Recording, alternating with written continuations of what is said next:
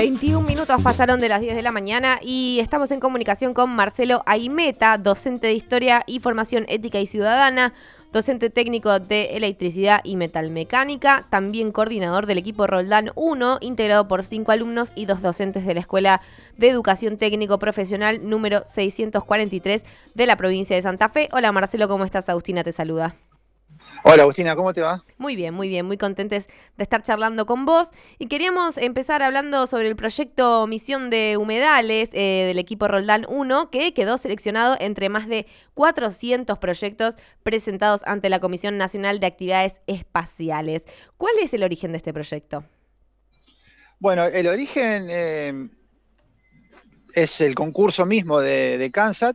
Nosotros nos enteramos que había un concurso eh, para escuelas secundarias, que es la primera vez que se hace.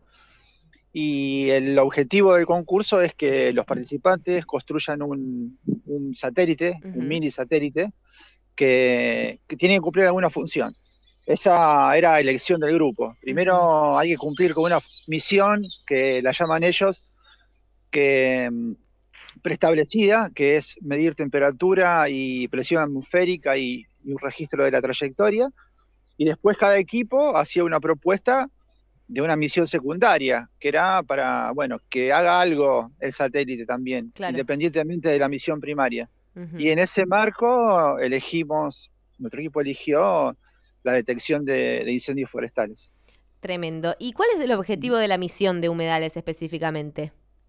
El objetivo es eh, detectar eh, focos de incendio a través de la, medición de ciertos parámetros en el aire, como por ejemplo la cantidad de monóxido de carbono, de partículas en suspensión, de, gases que se generan por la combustión de, materia vegetal, eh, y también de una cámara que tiene integrada que toma imágenes durante el descenso, eh, localizar focos y transmitir el dato nada más. Eso es lo que hace el satélite.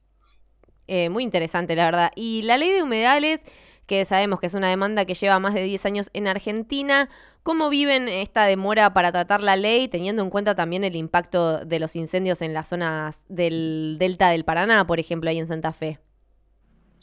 Bueno, hay, hay varios, varias organizaciones eh, que, están, que están pidiendo y están trabajando para que salga la ley de humedales, pero bueno, no, no ha pasado nada hasta ahora, no hay, no hay ninguna novedad, hay muchas trabas en el, en el Congreso y bueno, todo sigue, sigue quemando sin ninguna interrupción. Estos días también estuvo prendido acá enfrente de, de, la, de la zona acá de Rosario y bueno, nadie hace nada parece, o hacen, pero es demasiado grande todo como para terminar con esa práctica. Como para abarcarlo. Y el equipo Roldán 1 es uno de los 28 que pasaron a la siguiente etapa, compitiendo con alrededor de otros 500 proyectos. ¿Y cómo fue eh, la experiencia de esa selección? ¿Cómo se prepararon? ¿Cómo llegó ese momento? Bueno, eh, llegó con mucha emoción porque ya estábamos como que no, no, teníamos mucha fe. Eh, uno es un poco escéptico a veces y, pesimista, pero lo que pasa es que había muchos equipos y muchas escuelas participando es la primera vez que se hace y bueno, es nuestra primera experiencia en un tipo de, concurso de este tipo, pero es una experiencia hermosa. Eh, la forma de trabajo que requiere diseñar algo eh, en conjunto, trabajando en equipo, aprendiendo cosas todo el tiempo, es, es, muy distinto a lo que se hace normalmente en clase, que es cumplir con, una, con un currículum y tomar evaluaciones y poner una nota. Esto es una experiencia distinta algo más práctico. Y sabemos que ahora en esa etapa, ahora que fueron seleccionados, les van a mandar un kit para realizar efectivamente la construcción del satélite. ¿Cómo es? ¿Cómo son los pasos para, para realizarlo, para construirlo? ¿Cuánto tiempo tarda en, crearse un satélite? Bueno, este, tipo de satélites que son mini satélites y eh, se hace con componentes eh, relativamente accesibles económicamente, eh, tenemos esta etapa que viene ahora, eh, dos meses. Tenemos agosto y septiembre Para, hacer todo el diseño. En realidad el diseño lo tenemos hecho porque lo que iba a competencia ahora era el diseño teórico. Eh, y bueno, entonces nos aceptaron el diseño, les pareció viable técnicamente y el martes nos van a enviar eh, la parte de la electrónica del equipo y empezamos a, ya empezamos a trabajar. Nosotros tenemos toda una, una planilla con tareas y subtareas que cada encargado de cada una de ellas las tiene que cumplir a cierta, con cierta cantidad de tiempo y después se integra todo, todo eso para que, a ver, para que tengan una idea, es del tamaño de una latita de gaseosa. Ah, es muy chiquitito. Sí, es muy chiquitito, de cerveza, ponele. Es más alto, tiene la, el tamaño más o menos de la Quilmes, así. y em, claro, va todo ahí adentro, todos los componentes electrónicos que lleva y, algunos eh, mecánicos como el, el, paracaídas, van todos comprimidos ahí adentro, conectados entre sí, con una programación que uno la establece antes de lanzarlo. Uno le, es como que le dice qué tiene que hacer cada cosa y en qué momento la va a hacer, y cuando empieza a caer, que un cohete lo lanza, mm. ahí ya te tira todas las mediciones eh, a una estación terrena que, y eso sale en alguna forma en, una pantalla, en forma de gráfico, de números, como uno lo programe. Tremendo. Y cuando una vez que eso se lanza y el satélite hace su, recaudación de datos, eh, ¿qué sigue? Eh, bueno, desciende el satélite y se recupera. esa es una de las condiciones también, por eso tiene un GPS incorporado para tirarnos la ubicación cada tanta cantidad de segundos. Y bueno, y ahí terminó. Uno después lo podría usar, por ejemplo, si lo pones en un dron, eh, la, misma función que hizo cayendo con el paracaídas, la haría, pero con un vuelo controlado, porque toda la electrónica y la programación está hecha ya. Así que lo puedes volver a, utilizar nuevamente si querés. Tremendo. Y esto es como parte, es una etapa del concurso, digamos, después de que eso se lanza, se elige un ganador o cómo continúa.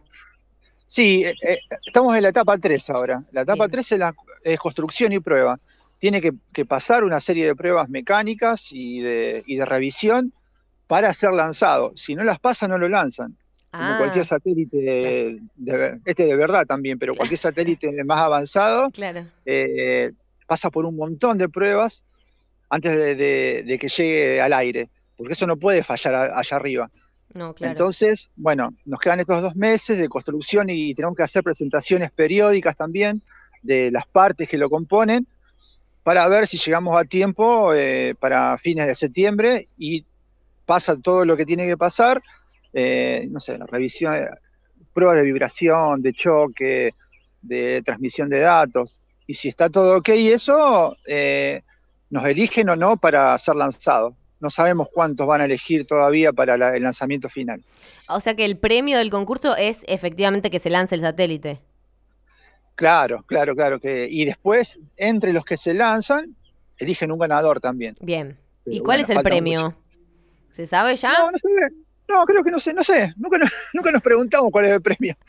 Eh, ya, ya es un premio participar porque, bueno, nos mandan todos los componentes y ya queda para la escuela y nos mandan algunas herramientas, instrumentos de medición y eso ya queda para acá.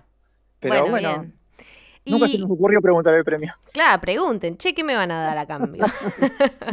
Eh, y Marcelo, ¿dónde podemos hacer un seguimiento de cómo va avanzando este proyecto?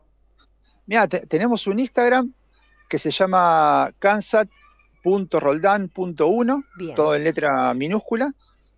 Eh, por Instagram. Y después también lo publicamos en las páginas de la escuela, pero eh, el seguimiento del día a día y todos los pasos está en Instagram. Buenísimo. Bueno, ya saben, arroba cansat.roldan.1 para ver cómo avanza este proyecto hermoso de lanzar un satélite. Eh, además, con este tema de los humedales y, y, todo este gran problema que estamos sufriendo en la Argentina. Así que muy interesante. Marcelo, gracias por haber hablado con nosotros. Gracias a vos.